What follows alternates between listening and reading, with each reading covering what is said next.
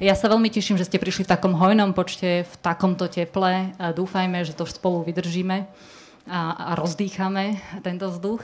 Um, Skôr než teda začneme samotnú diskusiu, ja by som rada predstavila našich e, super hostí, ktorí dnes si našli na nás čas a budú e, diskutovať o Západnom Balkáne. Začnem hneď po mojej ľavici. E, je pán poslanec Európskeho parlamentu Eduard Kukan, ktorý pôsobí v rámci parlamentu za Európsku ľudovú stranu a zároveň ho spája s témou Západného Balkánu to, že je predsedom delegácie pri Európskom výbore pre stabilizáciu a pridruženie Európska únia Srbsko.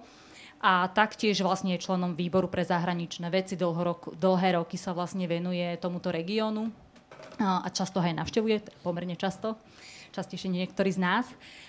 Ďalším našim dnešným hosťom je e, Tomáš Strážaj, ktorý je vedúcim výskumníkom programu Stredná a juhovýchodná Európa v rámci Slovenskej spoločnosti pre zahraničnú politiku a venuje sa vlastne vývoju na západnom Balkáne a vôbec v perspektíve rozširovania Európskej únie o tento región dlhodobo, odkedy ho ja poznám, sa tomu veduje minimálne, poznáme sa dosť dlho. No a našim last but not least uh, účastníkom diskusie je novinár Julius Lorenz, ktorý vlastne sa novinárčine venuje už takmer polstoročie a od 70. Uh, rokov minulého storočia sa aktívne venuje aj zbieraniu informácie a informovaniu nás ako verejnosti práve o regióne Západného Balkánu. Uh, teda býva, a predtým bývalej Juhoslávie. Takže všetci sú to ľudia, ktorí sú aktívne a, sa spolupodielajú aj na vytváraní verejnej mienky v tejto krajine o tomto regióne. Ja som rada, že mali tú možnosť prijať naše pozvanie. A to, čomu chcem vyzvať vás ako účastníkov dnešnej diskusie je, že kľudne sa teda zapájajte prostredníctvom či už slajdo, alebo dvihnite ruku kedykoľvek, keď budete chcieť reagovať. My vám v najbližšom možnom čase e, odovzdáme slovo.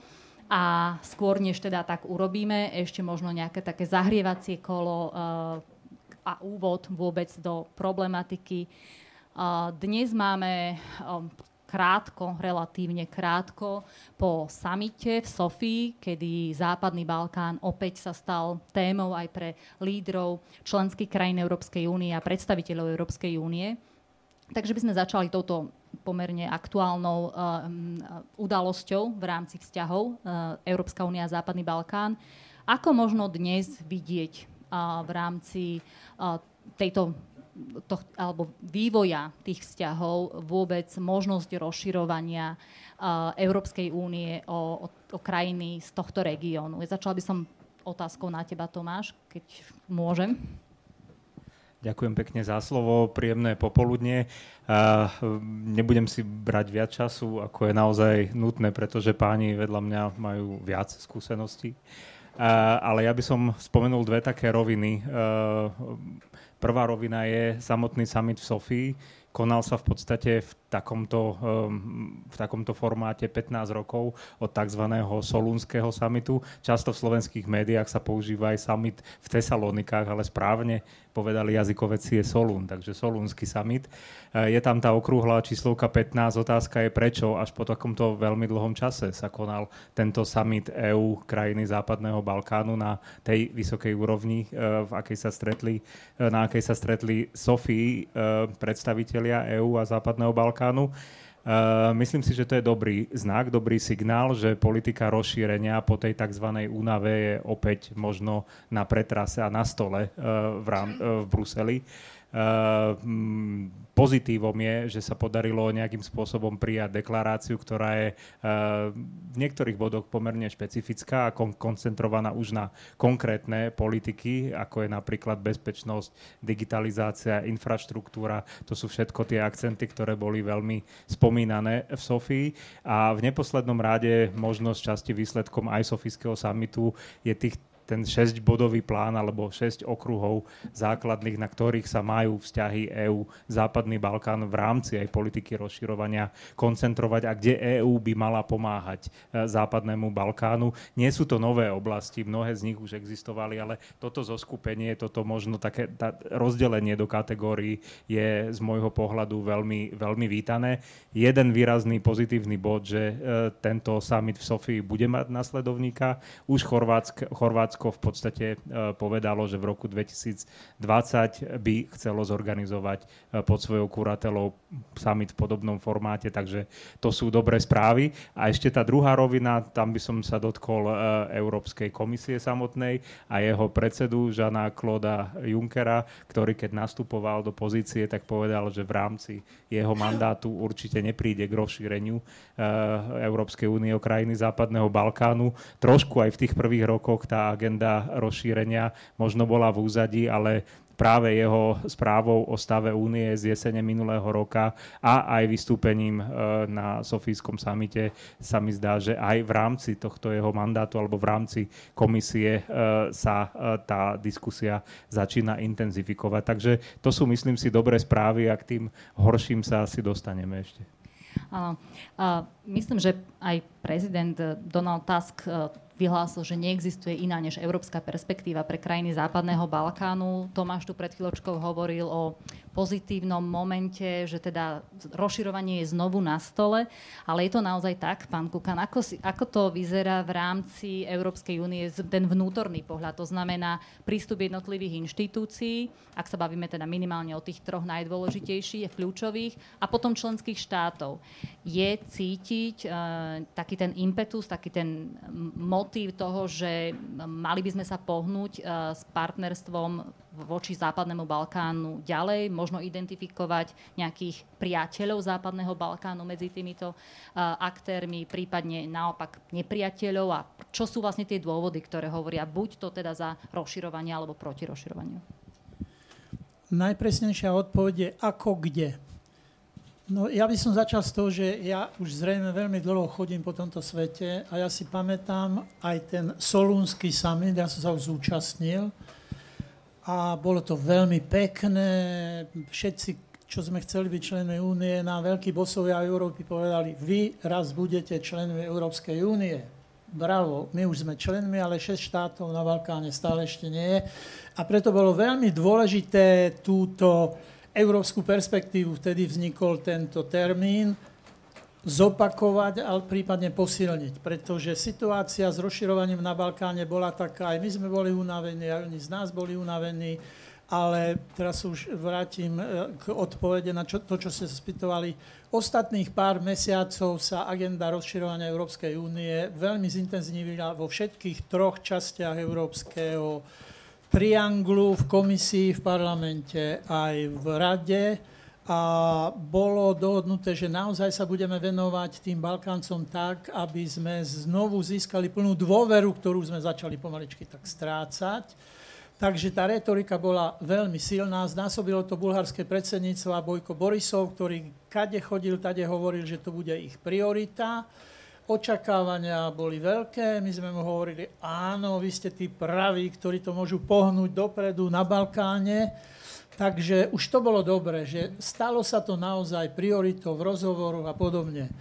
Sofijský summit dopadol tak, že očakávania boli veľké, závery boli realistické.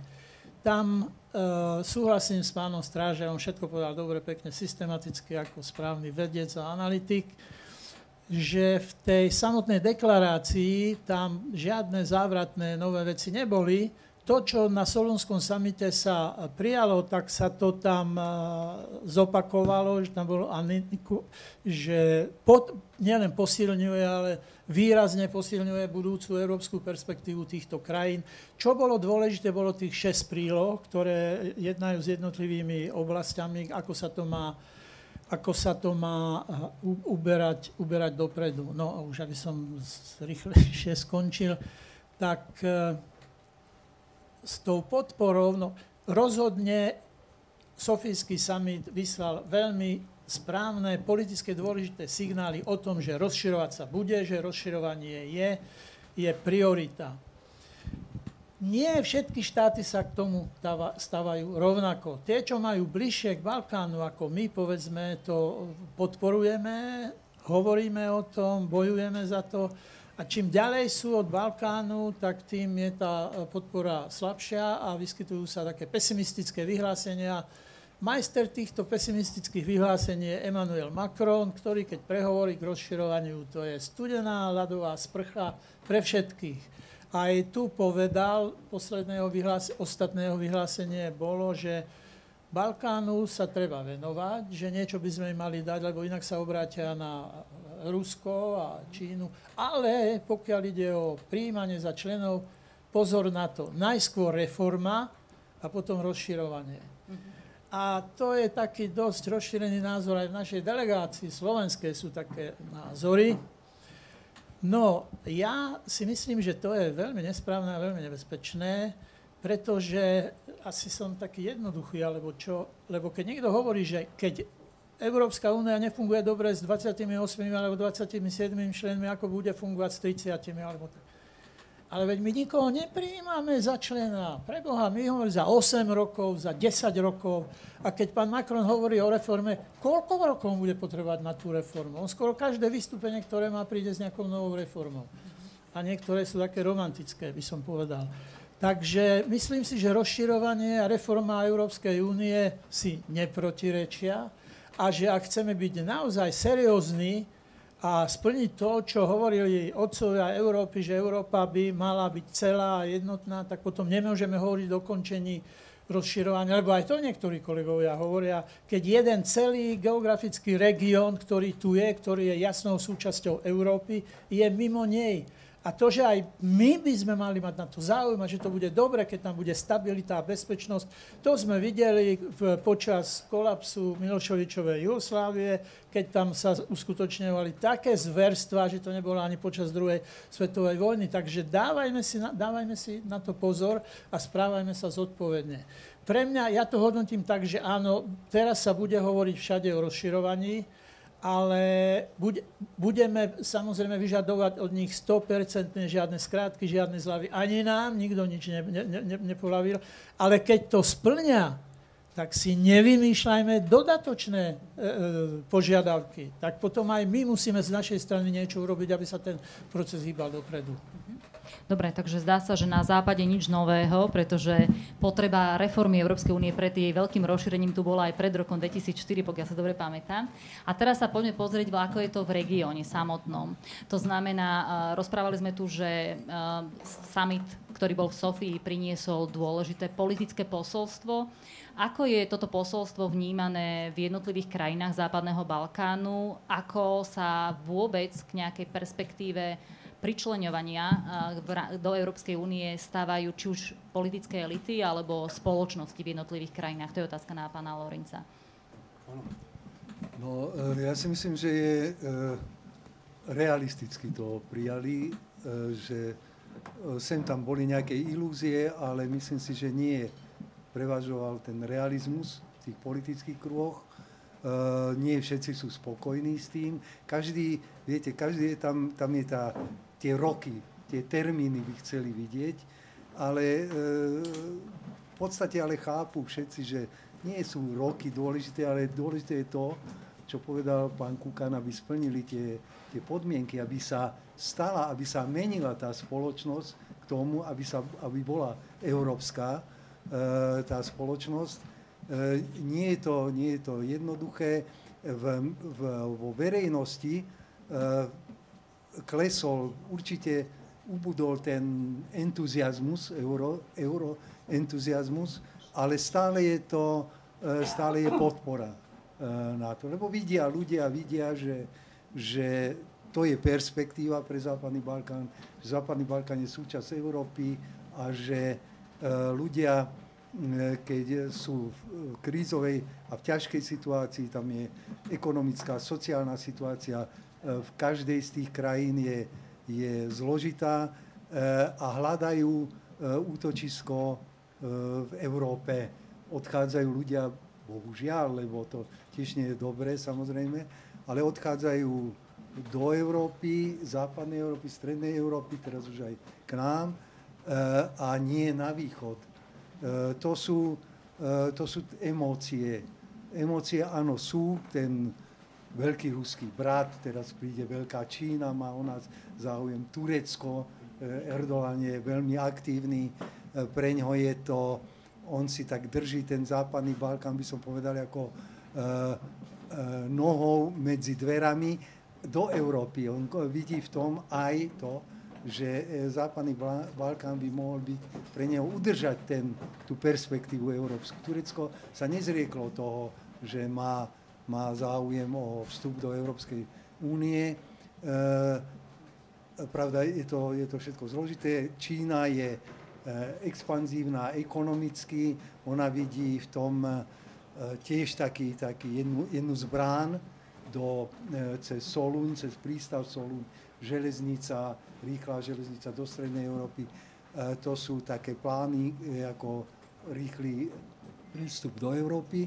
Čína je veľmi aktívna aj v tom, že organizuje každý rok ten, ale to nie sú len západobalkánske krajiny, ale z východnej strednej Európy krajiny práve o tých perspektívach e, ekonomicko-obchodných vzťahov. E, Rusko to je tiež ako politicky hlavne, politicky a, a emocionálne vidia tam tú, e, tú možnosť e, udržať sa e, a, a prenikať práve ako cez, cez práve cez tieto tradičné, tradičné vzťahy. E, a e, oni, e, Rusko, keď sme pri Rusku, tak Rusko je Eh, je, má tú ideu vytvoriť na Západnom Balkáne zoskupenie neutrálnych krajín. Viete, že Srbsko vyhlásilo vojenskú neutralitu, nie zákonom, ale vyhlásením parlamentu. Eh, to všetci rešpektujú, ale Rusko mm, propaguje a pokúša sa o taký, že Bosna, Hercegovina, Srbsko, eh, Macedónsko a Čierna hora. Tak Čierna hora už z toho vypadla, lebo, lebo to je, e, Čierna hora pochopila, kde je miesto a kde vidí perspektívu, kde vidí perspektívu. Pokiaľ ide o verejnosť, aby som veľmi som neodbočoval, tak ešte stručne, že e, je tá, stále je tá väčšinová podpora na ten súd Európskej únie.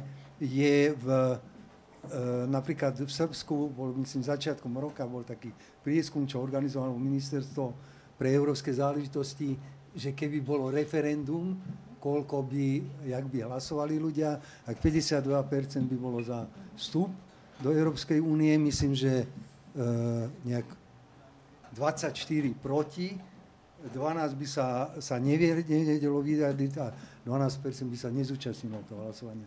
Ale v, tej, v tejto istej ankete, e, v tom prieskume, až 64% ľudí e, povedalo, že Srbsko musí prejsť tými reformami, ktoré sú nevyhnutné aj pre vstup do Európskej únie. Či bude v Európskej únii, alebo nebude v Európskej únii. Čiže tam je ten, uh, ten uh, dominuje v tých krajinách tá snaha, alebo ten, tá túžba vymaniť sa z toho, čo, do čoho sa dostali v tých vojnách v 90. rokoch, ten rozklad a uh, ide to strašne pomaly a ťažko, ale dostať sa na úroveň krajín Európskej únie. Ešte skôr, než odovzdám slovo publiku, tak pán Kukan chcel reagovať. Ja iba naozaj dve, tri vety, aby sme mali úplnú odpoveď na to, čo ste sa pýtali. Tak ako sa bude, ako bude pokračovať rozširovania, v tomto zmysle bude veľmi dôležité zasadnutie Európskej rady koncom júna, ktoré to je jediný orgán, ktorý príjma rozhodnutie pretože Macedónsko, ak je tu nejaký Grek, ja viem, ako sa ale Macedónsko správne, ale kvôli krátkosti budem používať termín Macedónsko a Albánsko čakajú, že dostanú termín na začatie prístupových rokovaní. Splnili všetko, no nie je isté, že ho dostanú. Uvidíme, tam sa ukáže, kto je za rozširovanie a kto má iné myšlienky. Toto je naozaj veľmi dôležité, to potom uvidíme. A k tej idei, čo hovoril kolega, že ehm, skupinu neutrálnych štátov, no tak Albánsko je členom NATO, že aj Černá hora je členom NATO, takže tých, čo nie sú, ubúda. A ešte jednu, ja, ja si nemôžem nejak e, sa presvedčiť, že chorvátska iniciatíva zvolať summit v roku 2020 je správna. To bola pred 15 rokmi, teraz po 15 rokoch sme tu mali summit. A keď o dva roky bude summit, tak tu bude za chvíľu inflácia summitov a bude to iba také e, ambiciózne e, zámery niektorých členských štátov, aby vynikli. Takto ja chápem iniciatívu Andreja Plenkoviča, chorvátskeho premiéra, môjho bývalého kolegu, člena Európskeho parlamentu. To je také, viete, také e, e, emocionálny výkrik, že aj my zorganizujeme sami. To potom stráca na dôležitosť. Dobre, ďakujem. A teraz vlastne necháme priestor aj pre otázky z publika, pokiaľ by boli. Áno, máme tu kolegu.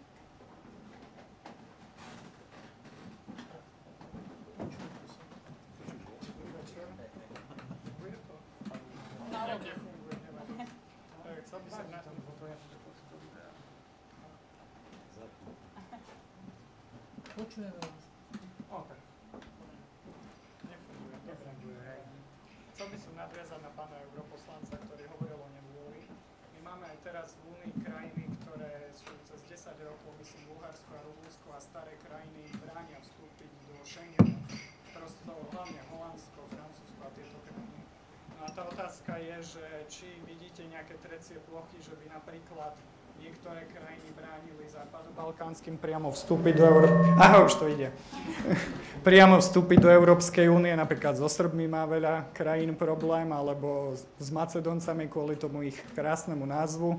A po druhé, že ak by už vstúpili, tak či by sa nemohlo stať to, že sa automaticky posunú na perifériu Európskej únie kvôli tomu, že možno nie sú až tak rozvinuté ako tie západoeurópske krajiny. Ďakujem.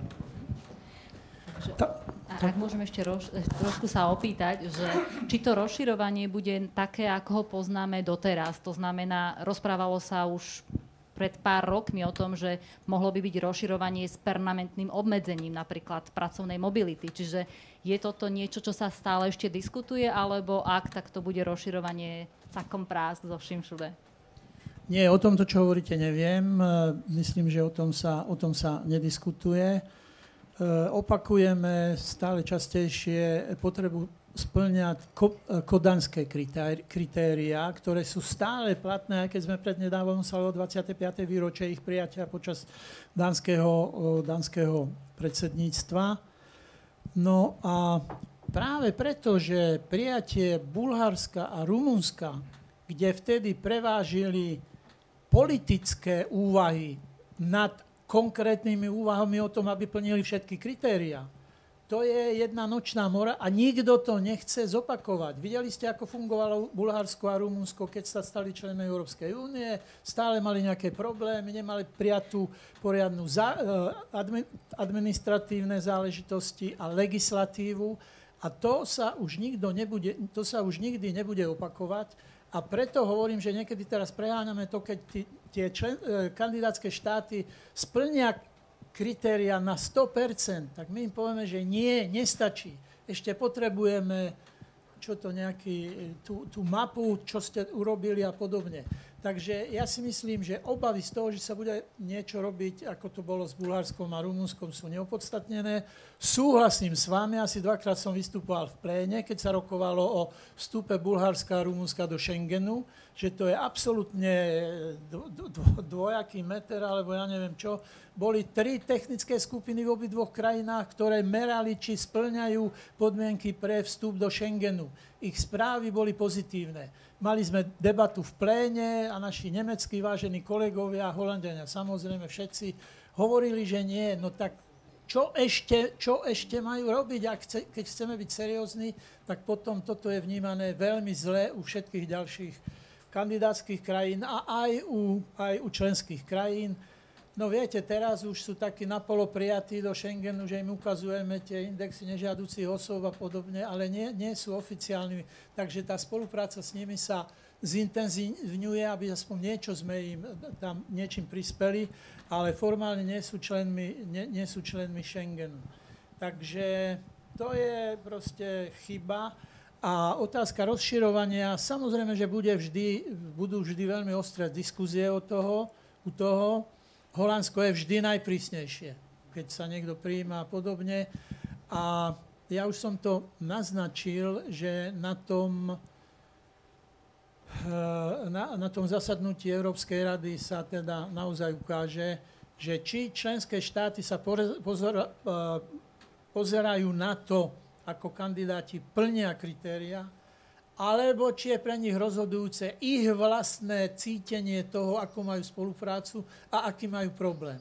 Lebo tak sa to stáva, bohužiaľ tak to je. Môžu byť skvelí, všetko splnia a oni kvôli niečomu, čo tam, že im nejaká fabrika do niečoho zasiahla, oni, oni to bloknú. Ja sa obávam, že sa to zopakuje aj na tomto samite, ale budem veľmi, hovorím to preto, že budem veľmi rád, keď to nebude, a keď tieto dve krajiny, my, čo sme zástancami rozširovania, si naozaj myslíme, že obidve krajiny by mali dostať termín na začatie prístupových rokovaní, že urobili veľmi mnoho, urobili reformy a že to je začatie rokovaní, to nie je vstup do Európskej únie. A počas tých rokovaní, keď má niekto nejaké problémy, tak ich môže blokovať a podobne. Ale aj pre nich, aj pre ich politickú elitu, by to bolo obrovské povzbudenie pred vlastným obyvateľ, obyvateľstvom, že pozrite, už kráčame, už sme dostali do toho, lebo ak nie, to zohrá veľmi negatívnu morálnu negatívny morálny A ešte skôr, než dám slovo Tomášovi, len reagujem na otázku, ktorá sa pýta, že či si dokážete odhadnúť termín vstupu Čiernej hory, Srbska, Macedónska do Európskej únie. Áno. A prezradíte? 2025 alebo neskôr. Skôr nie. Takže Tomáš? Macedónsko neskôr, pozor. Len Čierna hora Srbska. Ja by som rád spomenul dve krátke poznámky týkajúce sa inflácií samitov. Prvá sa týka e, tej chorvátskej iniciatívy.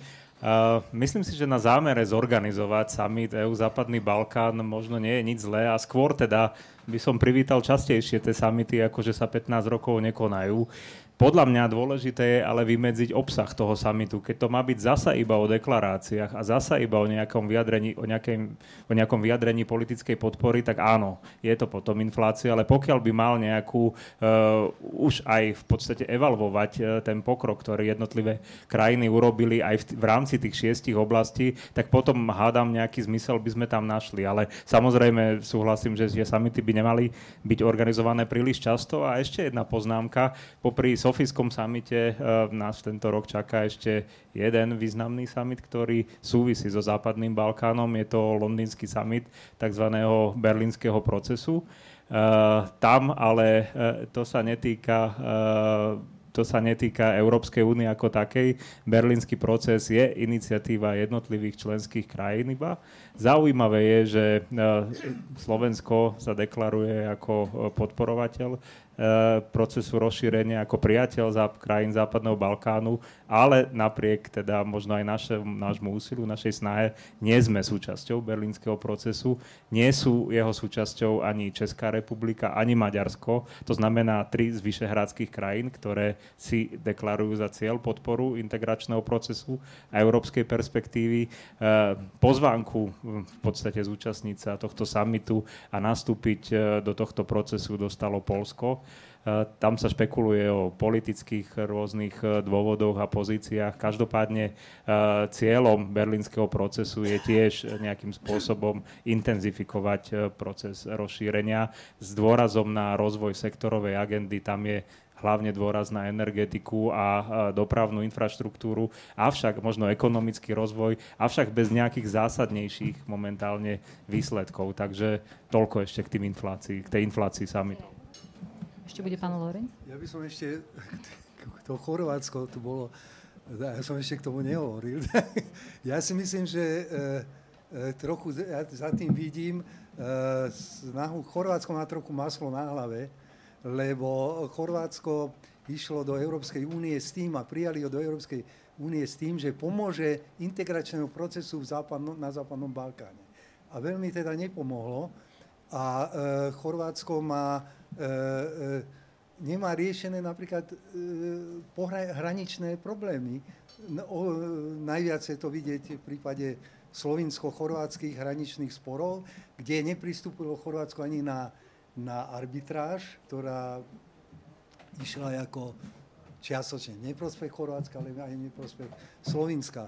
Ale nemá dlhú hranicu s Bosnou a Hercegovinou, usporiadanú nemá hranicu e, so Srbskom vyriešenú, čo nie sú také, až také veľké problémy, lebo povedzme, e, čo sa týka srbsko-chorvátskej hranice, tam je, to súvisí s tým, že e, tam je pohyblivý tok Dunaja a teda sa niektoré pozemky sa dostanú raz do Srbska, raz do Chorvátska a podobne, čiže dá sa to riešiť. Nie sú to nie sú to banálne problémy, ale nie sú to neriešiteľné problémy. Čiže Chorvátsko chce trochu ukázať tým, že áno, ono niečo, myslím si, že e, to je v tom. A pokiaľ ide o tie, tie záležitosti, ten berlínsky proces, e, tam je pozitívne na tom to, a, že tie krajiny, e, ktoré sú to ekonomicky silné krajiny, áno, e, teda zo strany Európskej únie, a že riešia niektoré aj konkrétne problémy. Napríklad vo Viedni pred e, dvomi či tromi rokmi e, Čierna hora podpísala práve hranicu s Bosnou a Hercegovinou a hranicu s Kosovom. Tá síce e, dlho nebola ratifikovaná, lebo opozícia v Kosove sa voči tomu zbúrila, že nejaké tie hektáre tam v horách, že im vlastne zobrali Černohorci ale dobre, to, je, to boli, ale ukázalo sa, že je to riešiteľné, a, ale tvrdo, tvrdo museli na to pritlačiť e, tieto e, krajiny Európskej únie, aby to konečne ratifikovali. Ale sú takéto, viete, tam je aj e, napríklad, čo sa týka infraštruktúry, tam založili nejaké združenie pre, pre dopravné spojenia, prepojenia a je, existuje napríklad projekt, na ktorom sa pracuje, diálničného prepojenia Srbska, Kosova a Albánska až k moru, čiže od Nišu cez Merdare, hraničný priechod Prištinu a Drač, e, Tyranu Drač. Niečo z toho už je, najmä z Prištiny do Albánska, ale robí sa aj to a ja mám dojem, že oni to rýchlejšie postavia, tú diálnicu, ako my do Košíc. Takže e, e, sú také pozitívne, niektoré drobné, drobné veci v tomto, v tomto sa robia. Je to, je to fakt dlho, veľmi dlhý, zložitý proces z kroku na krok, krok. A uh, kľúčové je, tu sme spomínali teda hranice, že jedno, jednou podmienok je aj to, čo teraz prijala Európska komisia vo februári, tá koncepcia strategická na Západnom Balkáne, aj to, čo v, e, v Sofii sa o tom hovorilo, je sú, upraviť susedské vzťahy. To je, sú tie hranice, čo, čo, čo som spomínal. A tu je kľúčové samozrejme je vzťah e, Kosovo-Srbsko. A tu ja by som povedal, tu bola jedna otázka, e, keď podstatná časť štátov EU uznala nezávislosť Kosova, aký je dôvod spochybňovať rovnaké právo Republiky Srbskej v Bosne. To sú dve veľmi odlišné veci.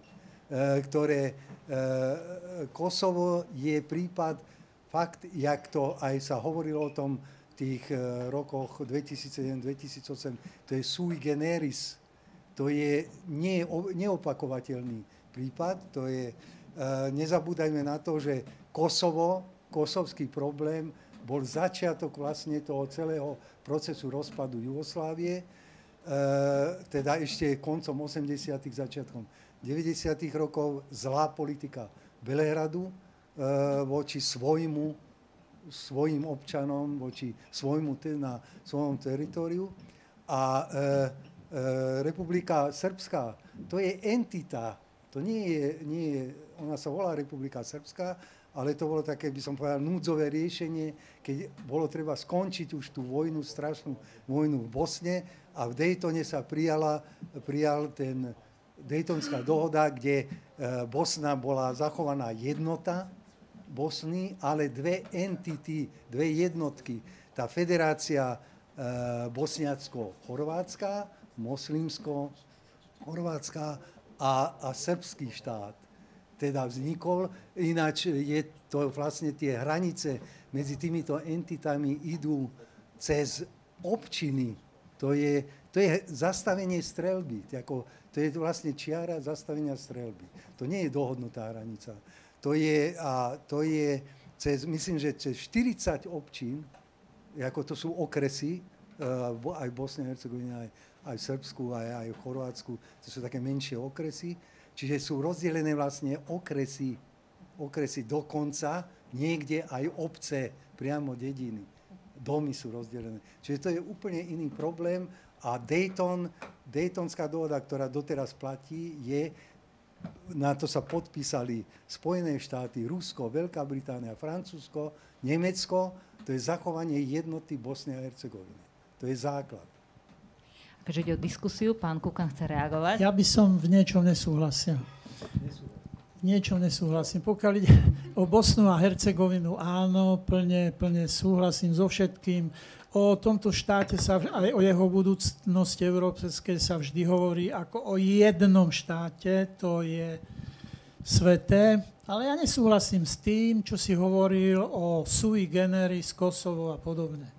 Vtedy, keď, sa, keď Kosovo jednostranne vyhlásilo nezávislosť, tak my sme boli členmi, Európske, členmi Bezpečnostnej rady a termín sui generis to bol tvorivý nápad slovenskej diplomacie. Na to by sme mali byť hrdí, ale viete, no takže neopakovateľný alebo nejaký iný, pardon, ja taký brutálny príklad uvádzam, tak buď je žena v inom stave, alebo nie je. A že trošku v inom stave, alebo nejaké také veci, to sa nedá. A aj toto bolo tak isté s Kosovom.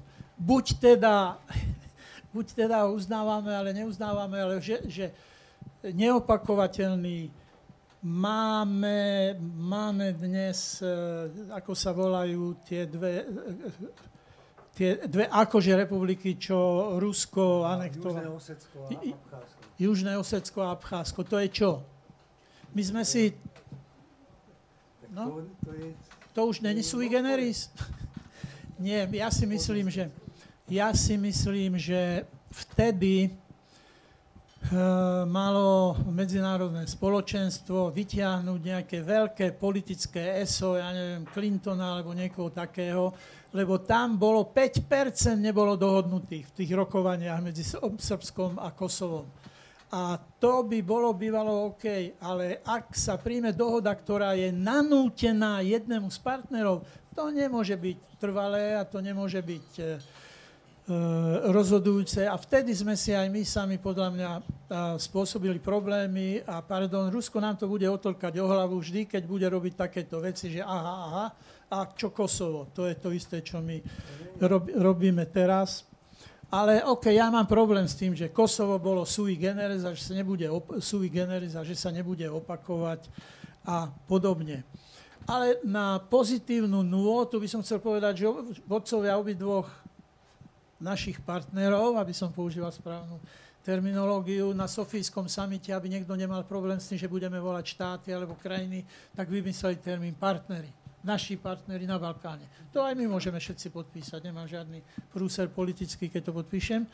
Tak prezident Vučič a prezident Tači už ohlásili, že idú rokovať o dokumente, ktorý by definitívne vyriešil ich vzájomné vzťahy zrejme pôjde naozaj o nejakú dohodu, kde oni určitým spôsobom asi uznajú, ja neviem, či plnú suverenitu Kosova, ale asi niečo takého. Iba prezident Vučiš hovorí, že medzinárodné spoločenstvo nemôže požadovať, aby ústupky robilo iba Srbsko, že to by nebolo férové. V tom s ním súhlasím, že aj Kosovčania budú musieť urobiť nejaké veci, ktoré budú ústupkami z ich strany lebo keď sa oni dvaja medzi sebou dohodnú, nevidím dôvod, aby sme my túto dohodu neuznávali.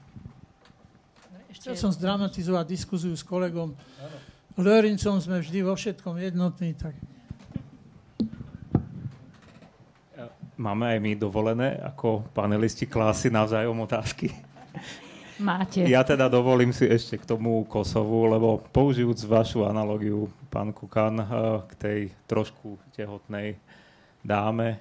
E, nezdá sa vám, teda aj z pozície bývalého ministra zahraničných vecí Slovenska, že práve v súvislosti s Kosovom Slovensko sa dostalo do pozície, kedy, ktorú môžeme označiť v podstate, že sme v tej pozícii trošku, ako keby trošku uznávame a trošku neuznávame, pretože e, oproti e, roku 2008-2009, kedy sme neuznávali kosovské cestovné doklady, dnes ich uznávame politické návštevy sú veľmi časté medzi predstaviteľmi slovenskej diplomácie, kosovskej diplomácie. Eh, v podstate je to len otázka názvu krajiny, ktorá sa modifikuje aj na eh, medzinárodných stretnutiach. Preferujeme napríklad zástupcu Prištiny, pardon, zástupcu, áno, z Prištiny, aby sedel pri stole, nie zástupcu Kosova a takéto nuancy. Takže Otázka je, že či si nemyslíte, že sme sa dostali do tej pozície, že v podstate niektoré oblasti de facto akceptujeme a niektoré nie. A je to veľmi zvláštna pozícia. Môžete reagovať, jasné. Ja, ja s vami úplne súhlasím. My máme s Kosovom dobré vzťahy prakticky vo všetkých oblastiach. Sem chodia delegácie parlamentné, naši, naši chodia tam.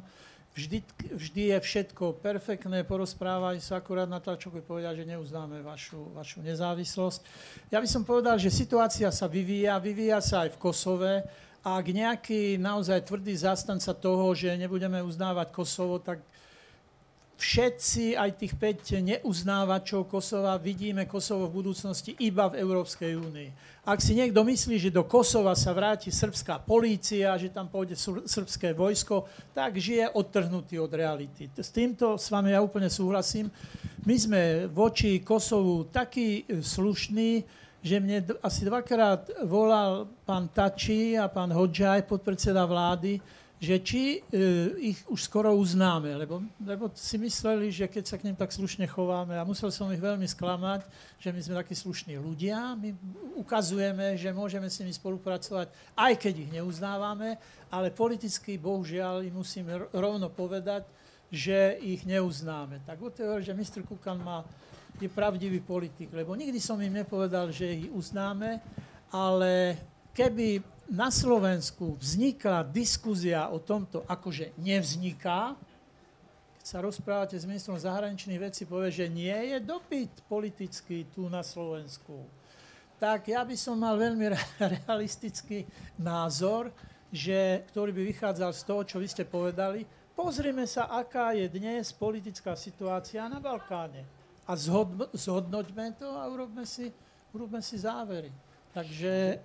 áno, ale ja len pridám k tomu ešte, teda pozrime sa, aká je politická situácia na Balkáne a zároveň tu máme otázku, ktorá sa pýta na animozity medzi balkánskymi národmi a či možno konštatovať, že postupne miznú, či sa vôbec dá, darí prekonať nejaké historické krivdy. Takže kľudne reagujte, pán Lorenz, len možno, že zahrnite do toho aj odpoveď na túto otázku. Áno, ja som, že nie, nie je záujem, k tomu by som nadviazal, čo si hovoril, že uh, ja som v roku, myslím to bolo 2013, som oslovil našich poslancov, ktorí boli na Kosove a ktorí rokovali aj s kosovskými poslancami tu. E, proste každý, som napísal asi v tom zmysle, že by asi bolo dobré e, rozprúdiť o tomto diskusiu, hovoriť o tom u nás. Lebo pozrite sa, my v 2007 náš parlament prijal jednu jedno vyhlásenie k tomuto problému, to bolo ešte 2007, e, kde veľmi jednostranné a veľmi, e, veľmi podľa mňa pomílené, kde spomínali, ako trpí srbský národ, ale ani slovom nespomenuli Albáncov, ktorí tam takisto e, trpeli.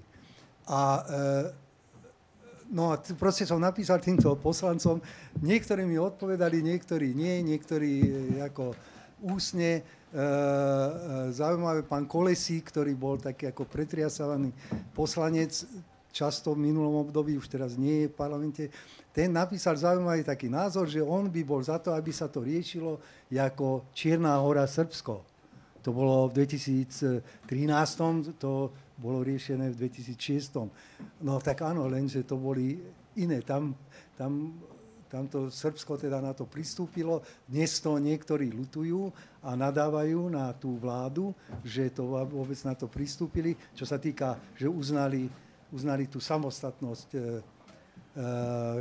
Čiernej hory na základe potom toho referenda. Čiže e, takto, že treba, treba o týchto veciach diskutovať, čo u nás nie je.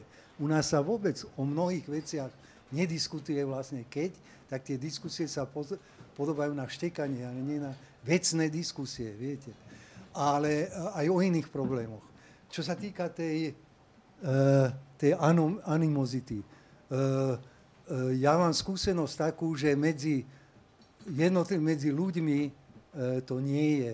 Je medzi bláznami, ktorí sú všade v spoločnosti. Teraz je, je v Belehrade bol festival už 5. rok Miridita Dobar Dan, to je taký kultúrny festival, albánska kultúra, prídu sa prezentácie, výstavy divadelné e, v Belehrade. A e, e, no, veľmi agresívne proti tomu vystúpil Šešeľ a tá jeho srbská radikálna strana, musela policia zasahovať. A áno, to je, proste sú také, ale, ale v Bosne a Hercegovine napríklad ja dosť často chodím do Srebrenice, ktorá bola tvrdo postihnutá a dnes chodia na kávu spolu Srbi aj Bosniaci. A majú jediné, jediné mužstvo fotbalové v Republike Srbskej je multietnické mužstvo. Hrajú, neviem, ktorú ligu a dobre hrajú, ale e, viete, že aj tam dokázali ľudia, lebo mali, mali jedného starostu, povedzme teda predsedu tej občiny, ktorý povedal, rozumne povedal, počúvajte, u nás je taká chudoba, lebo to bolo prekvitajúce, jedno z prekvitajúcich centier Bosne a Hercegovine a to zničila, zničila tá vojna a, e, a ten masaker, ktorý tam bol. A my máme takú chudobu, lebo jeden novinár napísal, bosniansky napísal, že v Srebrenici je taká chudoba, že nie sú ani holuby, ani Číňania, ako obchodníci. A potom po troch rokoch napísal, že situácia sa zlepšila, holuby sa vrátili. Ale čínsky obchodníci nie. A ten e, starosta povedal, že e, musíme spojiť síly, musíme sem dotiahnuť nejakých investorov. Tam boli prosperujúce bane, prosperujúce kúpele, ktoré založil ešte rodina Matony, ktorá aj Karlové Vary zakladala a e, to je zničené úplne. Združme síly, spojíme. A v, určito, v určitej fáze, tam dokonca v tej, e, jak sa to hovorí, tej, no, v tom miestnom parlamente nebola ani opozícia. Čiže všetci, aj Srbi, aj Bosniaci, ťahali za jeden koniec. Čiže sú prípady takéto a sú prípady, áno, kde, kde je ešte samozrejme, je, najmä to citlivé na Kosove. Dobre, ešte nejaké otázky z publika vezmeme, pokiaľ sú. Áno, tuto.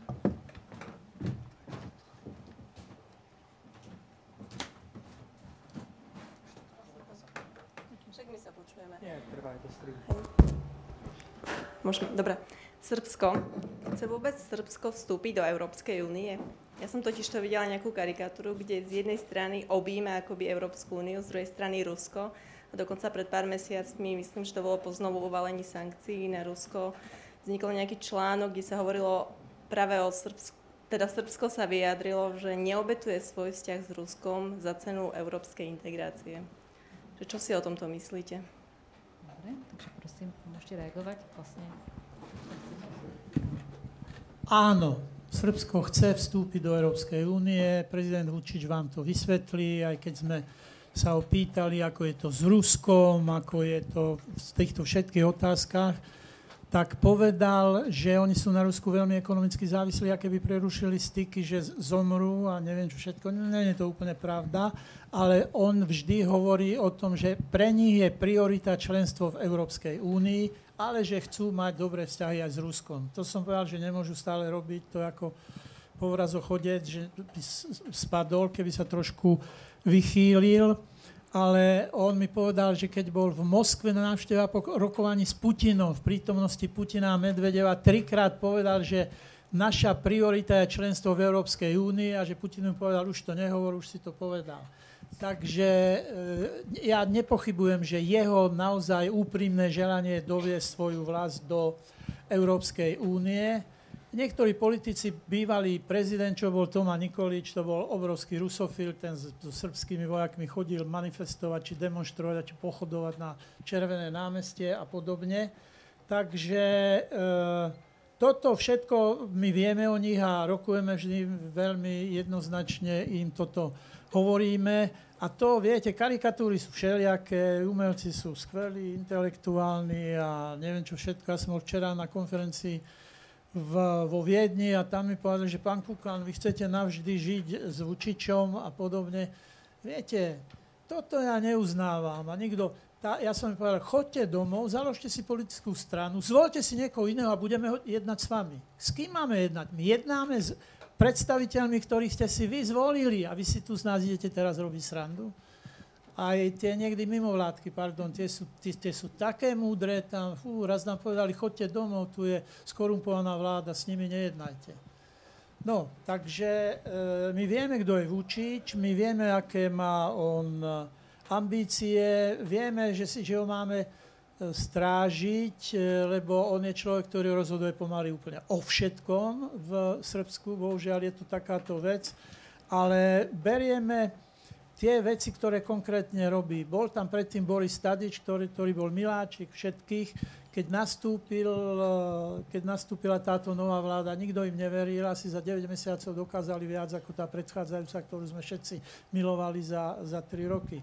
Takže treba sa na tie veci pozerať realisticky, treba si uvedomovať, uvedomovať aj to, čo vy hovoríte, ale zatiaľ nie pochybnosti ani zo strany Európskej komisie, že by Srbsko ne, ne, nejakým spôsobom švindlovalo alebo sa snažilo tieto veci nahrávať iným spôsobom. Komisia prv, ako otvorí každú negociačnú kapitolu, to veľmi starostlivo vyhodnotia a neuzavrú skôr, ako keď e, je všetko dohodnuté tak, aby to bolo v plnom súlade s európskymi normami. Takže áno, ja si myslím, že Srbko chce vstúpiť do Európskej únie.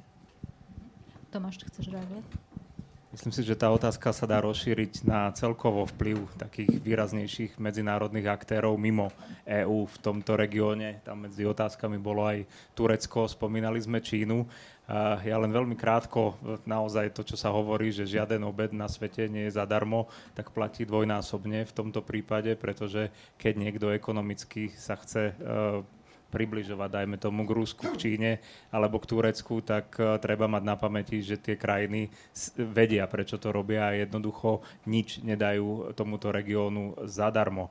Uh, väčšinou v prípade napríklad čínskych peňazí sa jedná o pôžičky, o veľmi vysoké pôžičky, uh, ktorých splácanie je potom problematické. Uh, nehovoriac už o tom, že uh, sú považované za alternatívu čínske zdroje, možno napríklad v prípade budovania už tej slávnej železnice e, medzi Belehradom a Budapešťou. Avšak Európska e, komisia zasiahla, pretože nesplňali e, v podstate Európska únia má svoje normy verejného obstarávania, ktoré neboli dodržané v prípade tejto železnice, špeciálne v prípade Maďarska, tej maďarskej časti. Takže tá problematika je, myslím si, e, dosť e, e, široká a týka sa tých ekonomických väzieb a vplyvu predovšetkým ekonomického charakteru, ale myslím si, že na Balkáne, pokiaľ teda môžeme takto paušalizovať, sú natoľko ľudia sčítaní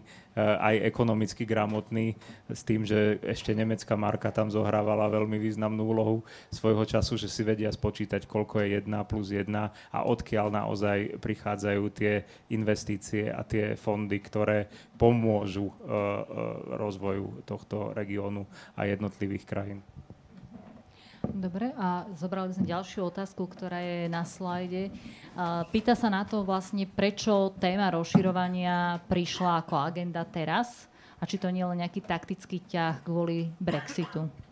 To neprišla teraz tá agenda. Tá agenda prišla e, v Soluni, keď aj my sme sa usilovali dostať sa do Európskej únie. Čiže nie je to kvôli, kvôli Brexitu. Na to je jednoduchá otázka. To je dlhodobo na Západnom Balkáne. Ak môžem tu ďalšiu, môžem? Môžete, jasné. V ktorých oblastiach v daných krajinách sa vyžaduje najväčšie reformy? Čo vidíte najväčšie nedostatky brániace vstupu do EÚ? E, je to predovšetkým v oblasti práva. štátu práva, správneho systému, súdnictva, nezávislosti súdnictva. To sú najzložitejšie kapitoly, o ktorých rokuje teraz aj Srbsko z EÚ a dlhodobo, to sú myslím kapitoly 23, 24 prístupového procesu, aj Čierna hora.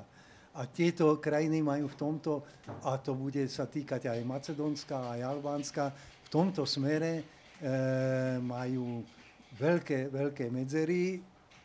My tiež nie sme v tomto boh vie čo, ale tam je tá, tá tradícia toho, no, toho autoritárstva je dosť, e, dosť výrazná a to, to pozície toho právneho štátu sú problematické. S tým sa aj ráta, že o tých sa bude... To, je, to, je, to sú naj, najťažšie problémy pre nich. Mhm. Dobre, ďakujem. Chceš niekto zazreagovať, alebo môžeme otázku? Ešte z tých ďalších tém, ktoré sú spoločné, áno, rule of law ako štát, právny štát je podľa mňa jedna z troch priorít.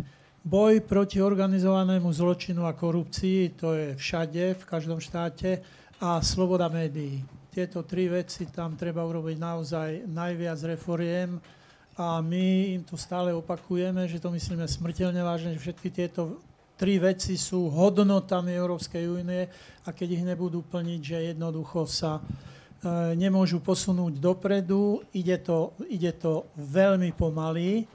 A ešte jednu vetu, čo tu kolega Lorenz hovoril, on odchádza, tak môžem pokojne Bude späť. hovoriť Viete, to, to uz, proces uzmierenia, to je strašne ťažké a ide to veľmi pomaly. Viete, keď bola vojna v roku 92 až 95, tak e, tam, čo stvárali proste Srby tým moslimom v Srebrenici, kde to, hovorí sa o tom, či to bola genocída, alebo či to nebola genocída, sa tam zhromaždili 7 tisíc chlapcov prinútili, aby ich vykopali jamu a potom ich všetkých postrielali, ešte si to filmovali. Tam sa diali strašné veci. A teraz, keď je teda mier, tí ľudia sa poznajú, bývajú na jednej ulici, vedeli o ňom, že znásilňoval ženy, že ja neviem, čo všetko robil. A teraz e, máte na to všetko zabudnúť a priateľsky sa voči nemu chovať. To je strašne ťažké. To je strašne ťažké. Oni tam majú takú rekom proste... E, výbor pre, pre uzmierenie. Ja som raz predsedal takej schôdzi, kde prišli matky zo Srebrenice, že sa chcú zmieriť a podobne, houby. Proste absolútne vášne tam spranul jeden europoslanec, niečo povedal, skoro ho zbili. Takže ja to ľudsky naozaj chápem, keď počúvate tých ľudí, čo všetko oni zažili vtedy, no tak to možno, že generačne sa to vyrieši, alebo za, za veľmi dlho. A aj toto by sme mali mať na vedomí, keď hovoríme o tom ich budúcom o rozširovaní a členstve, členstve v Európskej únii. Takže tá prvá otázka, čo tam je, rozširovanie je tu, to je jedna z politík Európskej únie, podobne ako máte mnohé ďalšie politiky. Aj my sme boli súčasťou rozširovania, takže myslieť si o tom, že teraz začíname, začíname hovoriť o rozširovaní, pretože je Brexit, to je absolútne mimo. Dobre, ešte zoberieme nejakú otázku z publika. Uh, ak tu nevidíme ruky, tak možno by som... Áno, máme tu ešte jednu.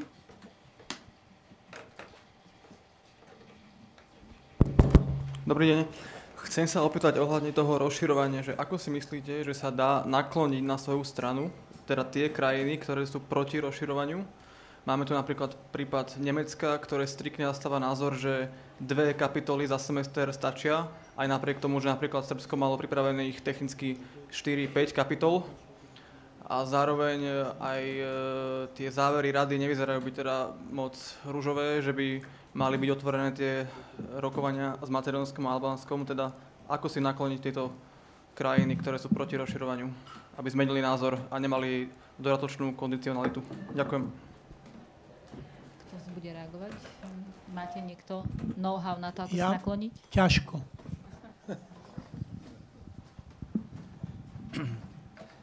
Mne sa zdá, že ten proces naozaj bude trvať dlhšie, ako si momentálne myslíme.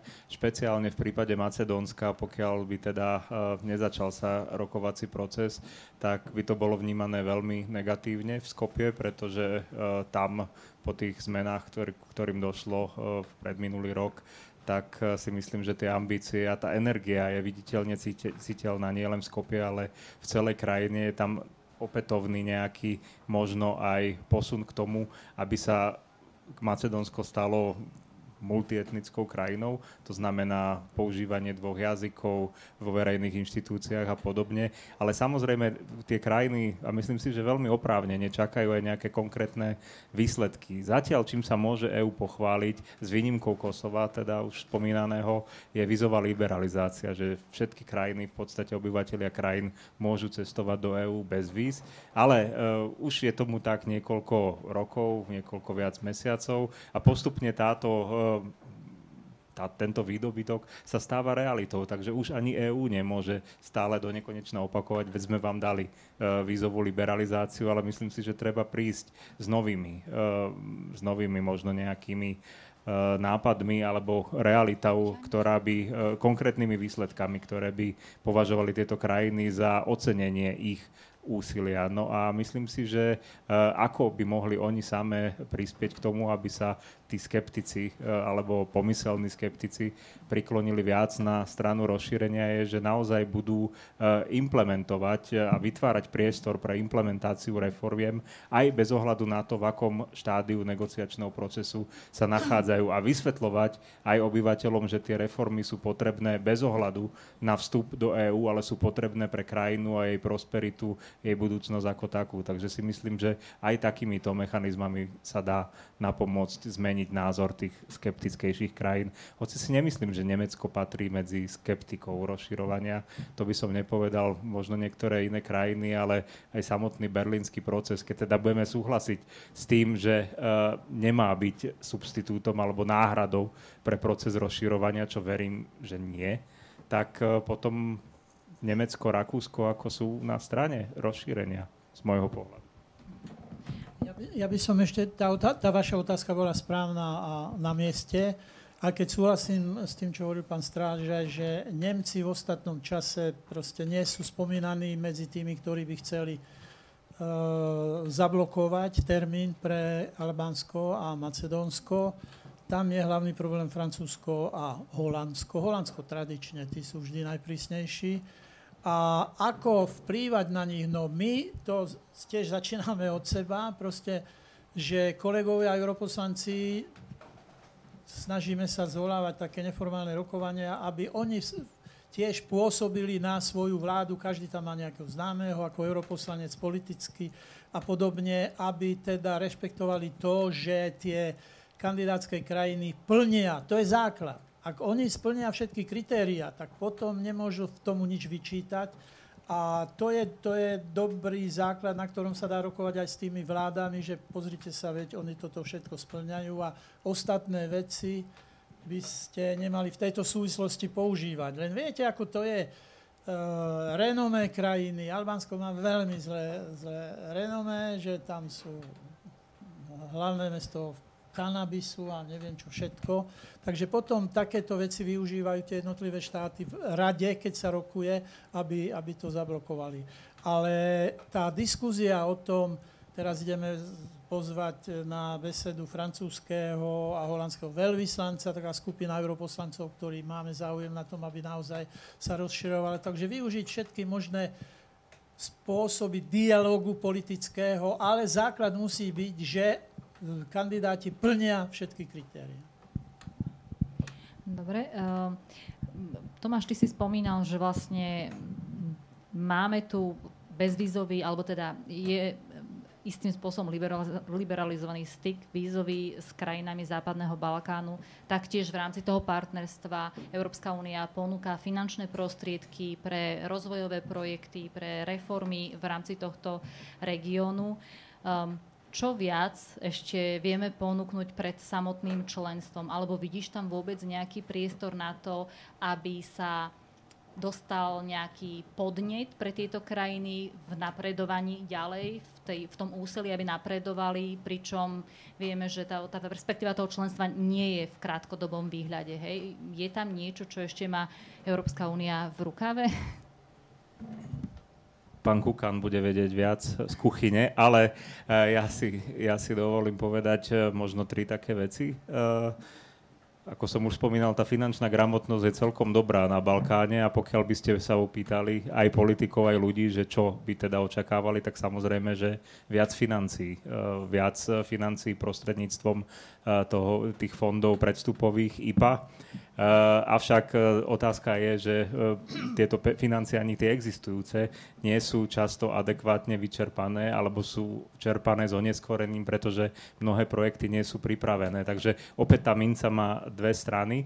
Z môjho pohľadu je dôležité napríklad, a čo je tiež výsledok, jeden z výsledkov aj Sofijského samitu, že bude zdvojnásobený počet štipendií v rámci Erasmus Erasmus Plus pre študentov z krajín Západného Balkánu Balkánu. Vôbec ten eh, dôraz na mladú generáciu je podľa mňa veľmi výrazný posun zo strany EÚ a myslím si, že vítam ho nielen ja teda, ale aj predovšetkým ľudia v regióne, pretože bodaj by tých príkladov, ako vy ste hovorili, pán Lorinc, bolo viac, že pijú Srby a moslimovia, respektíve Bosniaci tú kávu v jednej kaviarni, ale stále je množstvo prípadov, kedy tá segregácia a to odlúčenie funguje. Napríklad eh, v školstve špeciálne, ale napríklad aj Sarajevo, hlavné mesto Bosnej a Hercegoviny, e, z jeho, bývalého, z jeho bývalej suburbie predmestia sa vytvorilo v podstate v Republike Srbskej e, tzv.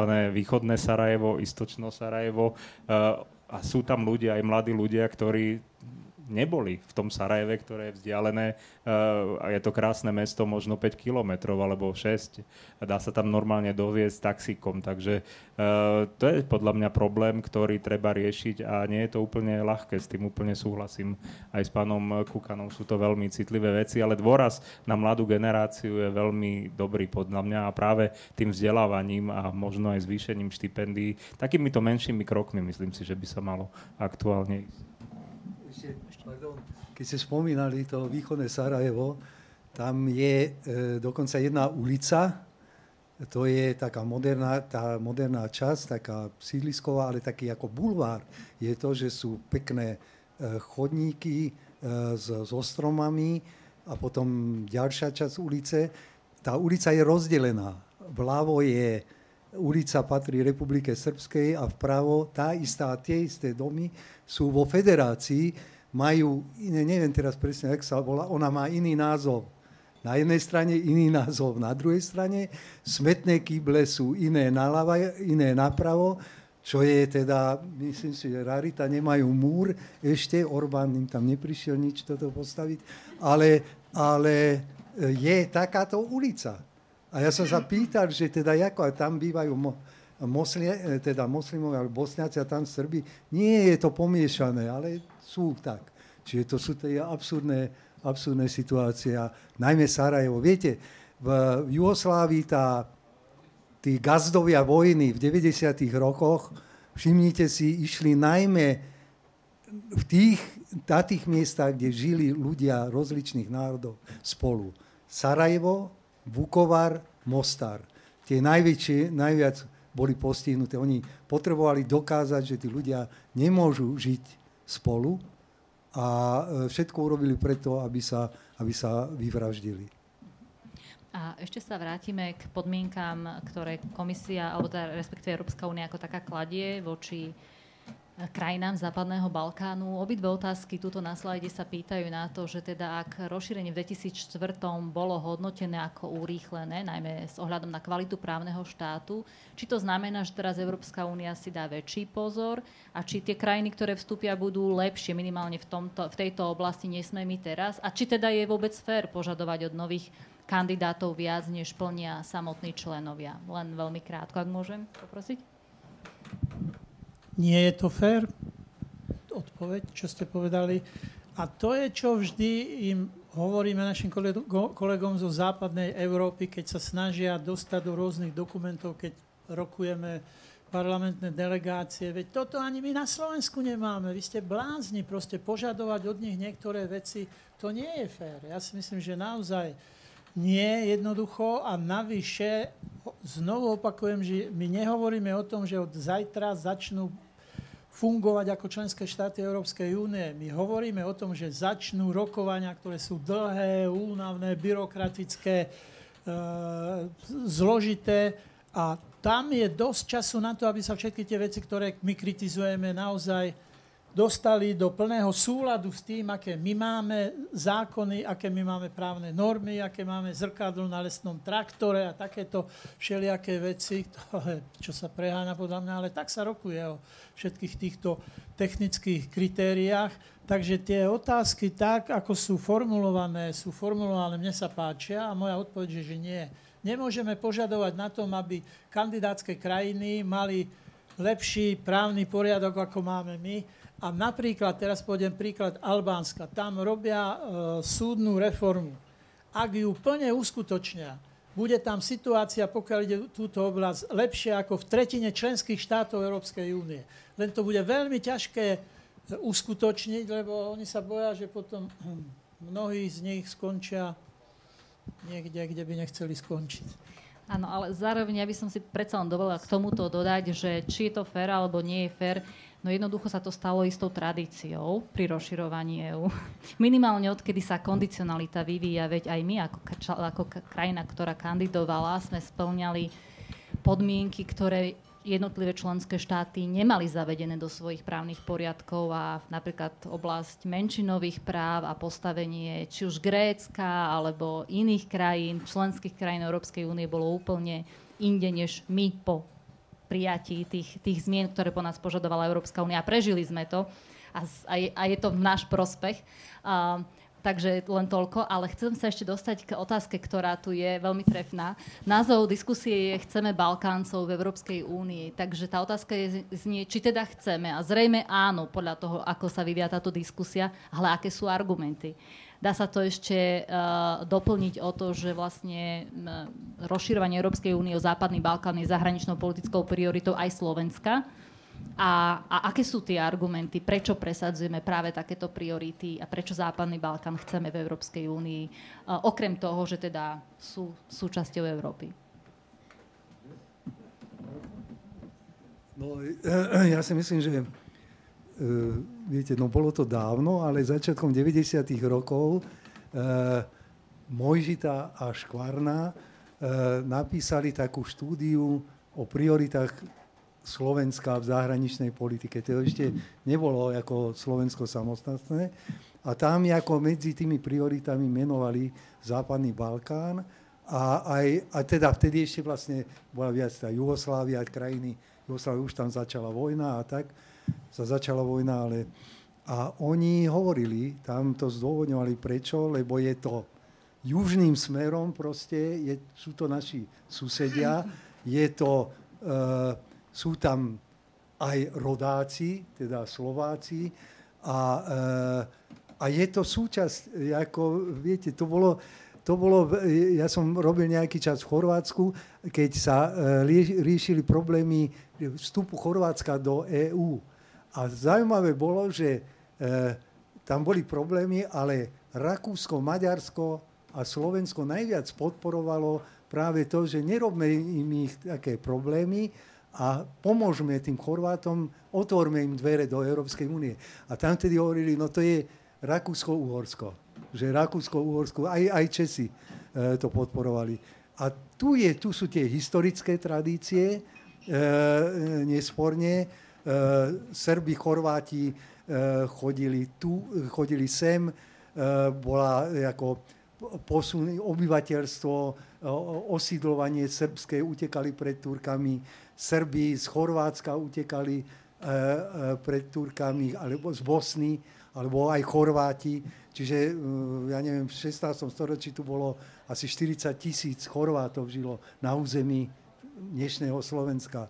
A e, Čiže to sú historické, historické tradície a nezabúdajme na to, že aj pred 89. Eh, Československo bolo jedným najväčších hospodárskych partnerov Jugoslávie, tretie, štvrté, bolo Nemecko, Taliansko, eh, Československo, eh, bolo dokonca pred Ruskom. A, a, a teda Česko, a, a my, a pre nás boli oni veľmi silní partneri, Jugoslovanská, uh, Jugoslovania, teda ekonomika Jugoslávia vôbec. Čiže tu sú tieto, tieto tradície a je to, je to dôležité aj z bezpečnostného hľadiska. My sme v susedce, to je juhovýchodná Európa, my sme susedia juhovýchodná a Európa stabilná Európa nemôže byť bez stabilného západného Balkánu. To som nepovedal ja, ale Merkelová. Čiže e, je a e, preto odkladať, viete, odkladať tieto procesy pridružovania západného Balkánu, to je, e, to môžu ľudia robiť, ktorí si nevidia na špičku nosa. Viete, Európe chýbajú, chýbajú štátnici. Sú politici, ale chýbajú štátnici takého, charakteru, ako bol Brandt, Krajský, De Gaulle a podobne. To dnes v Európe je Merkelová, povedzme. A možná bude raz Macron, ale, z Macrona, nie Macrona, ale Macron je ešte mladý a ten má teda... Toto chýba trochu a e, to, čo... Ja si myslím, že to je zaujímavé, teraz ja už neviem dlho, ale, ale v, na západnom Balkáne sú, a už sa tu spomínal Vučič, spomínal sa a spomíname, spomeňme Đukanoviča, to boli politici, ktorí boli na úplne inej strane. Đukanovič bol Miloševičov žiak a jeho káder, ale pochopil ten vývoj, pochopil, lebo jak sa choval eh, Belehrad voči Čiernej hore, nie len voči, to boli tie okrajové, okrajové teritória e, a a Vučić bol v Šešelovej strane. On bol radikál. Ale, Šešel, ale Vučić je, je schopný vývoja. Menia sa ľudia. Orbán sa tiež zmenil. On bol veľký liberál. Ja som ho mal strašne rád. Ale, eh, ale, ale a Vučić bol radikál a surový radikál. Ale e, dnes chápe, dnes chápe, že e, to je nevyhnutné e, robiť tieto zmeny, robiť tie reformy a dostať sa aj z toho blata, toho problému s Kosovom. Dobre, máme krátko pred koncom diskusie. Ešte by som ponúkla priestor pre uh, otázku z publika, ak by nejaká bola, aby sme dali priestor. A chceli ste ešte reagovať obidva, takže nech sa páči. Veľmi bleskovo. Ja predsa len tú otázku Brexitu by som priniesol do diskusie, pretože sa mi zdá, že v čase, keď úniu opustí jedna z významných krajín, Uh, tak uh, by sme nemali úplne hazardovať a brať na ľahkú váhu, že tu existujú krajiny, kde teda obyvateľstvo je veľmi pozitívne stále naladené uh, voči EÚ a voči členstvu v EÚ, takže pokiaľ tento slub sme im dali, Eh, členstva, tak by sme ho mali dodržať. To by bol argument, ktorý by som ja použil. Samozrejme sú tam geografické argumenty, keď si pozriete, ako je západný Balkán, tých 6 krajín, teda vrátane Kosova obkolesený členmi EÚ, tak eh, nie je veľmi o čom eh, uvažovať a nie sa kam pohnúť aj z hľadiska dopravy a z hľadiska bezpečnosti a podobne. tak, takisto si myslím, že Balkán, západný Balkán zostáva prioritou zahranično-politickou pre Slovensko, pre Slovenskú republiku.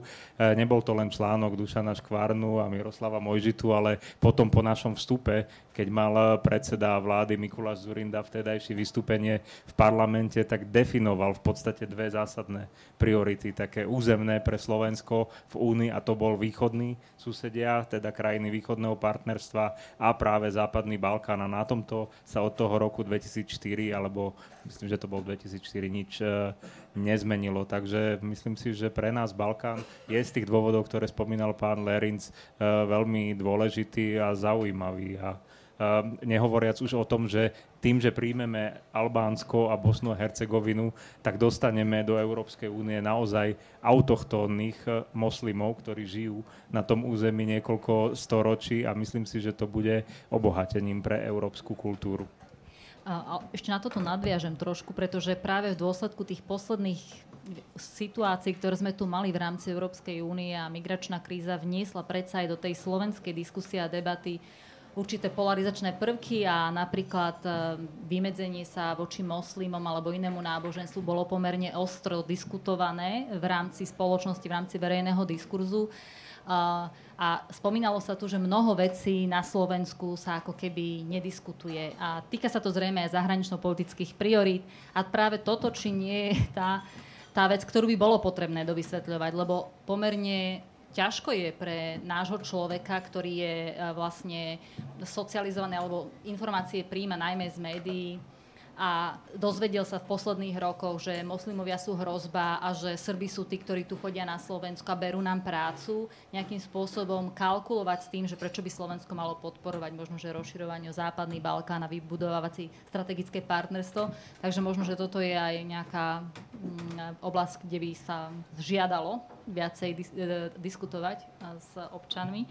Ale ešte chcem teda dať posledné slovo pánu Kukanovi, keďže som vás predtým obmedzila nie, necítil som sa obmedzený. E, bola, boli ste demokratická e, moderátorka, čo je správne.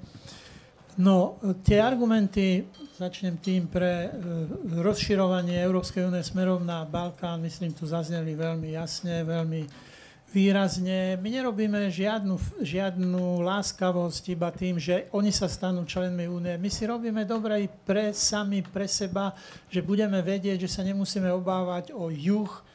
Oni sa radšej volajú juhovýchodná Európa ako západný Balkán. To znie tak akože noblesnejšie, európskejšie a keď tam bude stabilita, keď tak otázka bezpečnosti pre celú Európu, pre celú Európsku úniu bude vyriešená, a to nie je malá vec, to je, to je naozaj veľmi dôležité.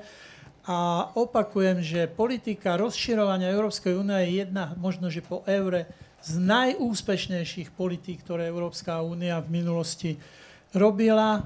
Takže e, nebojme sa toho, že určite budeme na to pripravení, že sem budú Srby alebo niekto iný chodiť pracovať.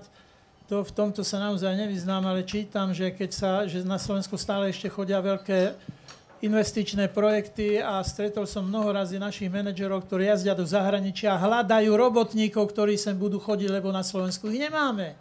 Takže buďme trošku, buďme trošku veľkorysejší aj nás, keď prijímali do Európskej únie v západnej Európe, často hovorili, že my tam iba prinesieme biele meso, drogy a pašovanie a neviem čo všetko. Inštalatérov, áno, francúzsky inštalatér. Mali sme obmedzenia. Polský inštalatér vo Francúzsku, to bolo veľmi populárne. No a potom aj naši susedia Rakúšania boli nútení po dvoch rokoch povedať, že sa situácia zlepšila, nie že sa zhoršila a podobne. Takže nemali by sme byť takí úzkoprsi, ale to sa dá e, iba tým, keď proste politická elita bude vysvetľovať tie veci nie jednoznačne, nie prehnanie aj k tým e, imigrantom. Viete, my sme hovorili, nechceme, nechceme, nechceme, nechceme, nechceme, nechceme, ale my sme členský štát Európskej únie a migrácia je európska, celoeurópska otázka a my ako člen sa musíme podielať na jej riešení. Áno, musíme. A povedzme, že my ich tu nechceme, lebo na druhý deň utečú, keď nám ich sem privediete, ale chceme pomôcť takým a takým spôsobom, že pošleme e, policajtov na nemeckej lode nejaké, ktoré tam hliadkujú, alebo podobné záležitosti. Takže negatívne, absolútne negatívne stanovisko to nerieši situáciu, keď máme také negatívne, a vieme si to aj zdôvodniť, ale treba vždy prísť aj s riešením, lebo to negatívne to je veľmi jednoduché. Nie, nie, nechceme, ale chceme, pretože si uvedomujeme našu spolu zodpovednosť za celkovú situáciu v Európskej únii a preto sme ochotní robiť to a to. Dobre, takže v rámci tejto diskusie sa otvorilo množstvo ďalších otázok, ktoré by vystačili na ďalšie x diskusí, ale čas nás núti, aby sme vlastne toto uzaverili a skončili. Ja sa chcem poďakovať veľmi pekne vlastne zastúpeniu Európskej komisie, vďaka ktorému vlastne takéto podujatie vôbec bolo organizované, bolo možné ho zorganizovať. Taktiež Slovenskej spoločnosti pre zahraničnú politiku, ktorá realizovala tak túto diskusiu. No a mediálnym partnerom tohto projektu, ktorým je Denník SME, Euraktiv a Rádio FM. Zároveň vás všetkých chcem pozvať, ak budete mať čas a cestu do Prešova 13. júna, diskutujeme v rámci tohto podujatia na tému, čo má východ z európskych peňazí. No a taktiež dovolte, aby sme sa všetci poďakovali našim dnešným účinkujúcim, alebo teda dnešným diskutérom, pánovi Eduardovi Kukanovi, Tomášovi Strážajovi a Juliusovi Lorincovi za to, že si našli čas a zapojili sa do diskusie. Ďakujeme.